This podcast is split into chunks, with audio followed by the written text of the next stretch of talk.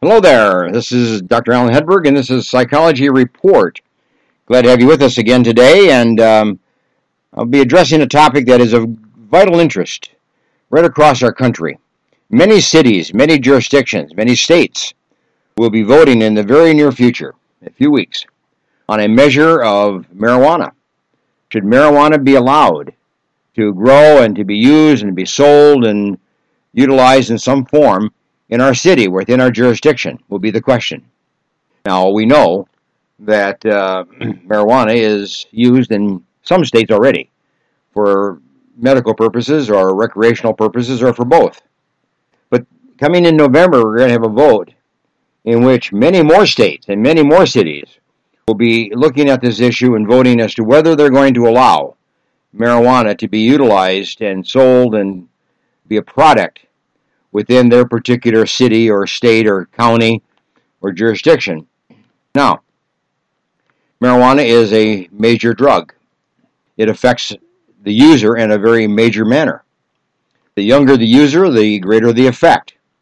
The, the more that one uses, the greater the effect. The more intense one uses, the greater the effect. The more the user has other kinds of problems, psychiatric problems, medical problems, the greater the effect. So it's not just a matter of whether marijuana is to be used. It's a matter of who uses it, when they use it, how much they use it, where they use it, and for what purpose they use it. now, research is pretty clear. We obviously need more research, but what we do have is pretty telling and pretty consistent. For example, marijuana users have lower motivation, lower drive, lower interest in succeeding and achieving and working hard. Not that they become lazy, but they just become more lethargic, if you will. Number two, marijuana users have a brain that is affected, ill affected, and it causes paranoia, it causes memory lapses and memory difficulties, difficulty in storing new information in memory, retrieving information from memory, remembering information, and utilizing it in the future. The brain is well affected, negatively affected, by the marijuana use. We know that marijuana use also impairs judgment, distance and space and speed, and uh, relationships between two objects. There's more likely to be bumping and accidents and falls and things like that that will happen. Difficulty in, in uh, driving and uh, mobilizing themselves in a way so therefore, they're more prone, you know, to accident of one kind or another. So marijuana is not just a kind of a simple drug or a naive drug or one that, you know, we can take it or leave it. It's one that will affect us greatly in the years to come. It will affect learning besides just memory. Learning will be impaired as the younger people use it. And you have to know that just because you have marijuana labeled as something for adults doesn't mean that children and young adults, young families, young people, young persons, high school, junior high school, will use it. Of course they will. They use alcohol now. They use cigarettes now, and it's there's a prohibition of, against youth, but they do it. Adults buy it. Adults provide it. Adults have it in their home. Kids pick it up. Marijuana will be used by young people, and we know that cigarettes, alcohol, and marijuana is consumed by children as early as 8 years of age. More common among children who are 14, 13, and 14 years of age, just as they come out of junior high school. But that's the years where marijuana use begins. And then it starts to have its negative effect, impairing effect, over the subsequent years. There's an article in our local newspaper, and I'm sure it's read across the country. There's a question that says this Is our city ready for marijuana? Now, usually when a, question is asked of city government or county government or a state, they mean, do you have the regulations in place? You have this kind of identified as to where marijuana can be grown, where it cannot be grown, or where only so much of it can be grown, or who can sell it, in what conditions can it be sold, where can it be sold, where can it not be sold? That's what that usually means. Is, is your city ready? That is, do you have the ordinances? You have the codes in place. You say? You know, that's the least of the problems. That's the least of the problem. Let me answer that question. Is your city ready? Let me ask you this question. Is your chief of police ready to hire more police officers? Now, we know that marijuana is associated with increased levels of crime.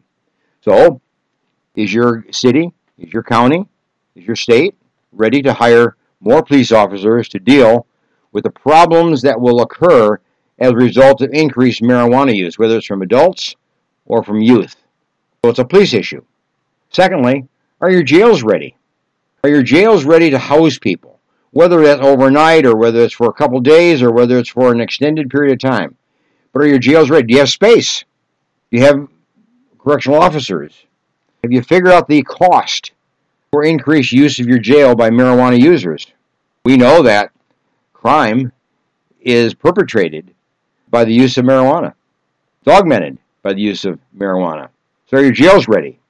Number three, are your emergency rooms ready? We know that a large number of users of marijuana end up in emergency rooms, either because of overdoses or because of accidents or injuries of some kind, but they will end up in your emergency room. So have the hospitals prepared for that? Have the hospitals hired more doctors, more nurses, more staff, more space, more beds, just to handle the increased level of health problems that will be occurring as a result of increased use of marijuana in your jurisdiction. So your hospital is ready. I also asked the question Are your schools ready? Are your schools ready to deal with absenteeism? Are your schools ready to deal with learning problems and memory problems and social problems and uh, social conflict problems? It comes from marijuana use. Your schools know how to handle that. Have your schools hired additional teachers? Have your schools hired additional correctional officers and police officers for the campus? Have your schools hired more support staff? Have your schools hired more special education teachers and staff? In other words, marijuana is going to be a drain on the educational system. Maybe not the first year, but it will start to happen in the second and third and fourth year, and thereafter, if you will. Ask another question are the health insurances, the health insurance plans and policies that are sold in your state or in your area, have they considered the use of marijuana and what the impact is going to be on the use of healthcare plans? Are they ready? Have they increased their premiums? Have they clarified coverage? What will be covered and what will not be covered relative to marijuana use? Healthcare plans are more likely to go up where there is marijuana usage. I also asked the question Are your automobile, automobile insurance policies and insurance companies ready? Have they examined the cost that's going to be to them for increased levels of accidents in their car?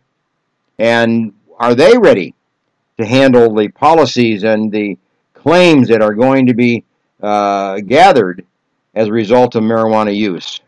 So, is your health insurance coverages improved and examined and ready? Are your car insurance coverages ready? And then what about your support system of psychologists and marriage and family counselors and social workers and uh, various kinds of counselors, alcohol counselors, drug use counselors that counties hire? They're going to have to hire more of these people. So that's an additional cost. Are they ready to hire such staffing to handle marijuana use? And lastly, I would ask the question Are you ready to deal with the kid issue? The young child of eight years of age who will pick up marijuana in the home in which he lives, or the kid 10 years or 12 years of age that will start using the marijuana because it's available to him and it's an intrigue as far as he's concerned. It's an intriguing element of his life, and he'll be drawn to it, he'll be attracted to it, and obviously we use it. What are you going to do with that? How are you going to handle that? Is your social welfare system ready? That's child abuse. And is, is welfare, is your CPS, your Child Protective Services ready to deal with parents who allow their children to have access to the marijuana drug? See, these are typical questions that have to be asked. It's not a question of code. It's a question of all the support services and all the costs that have to be considered if you're going to allow marijuana to be used in your jurisdiction, whether that be a city, a county, a state or whatever. So Think carefully about it. And I recommend that you vote it down, that you not support the sale or the use or the distribution of marijuana as a drug in your jurisdiction. Turn it down. Don't let it be grown there. Don't let it be used there. Don't let it be sold there. And just don't let it be available because the cost is great, not just in dollars and cents, but in human lives. And what we're going to find if we allow the marijuana to be used, we're going to lose a generation. We're going to have kids that are just educated to a limited degree.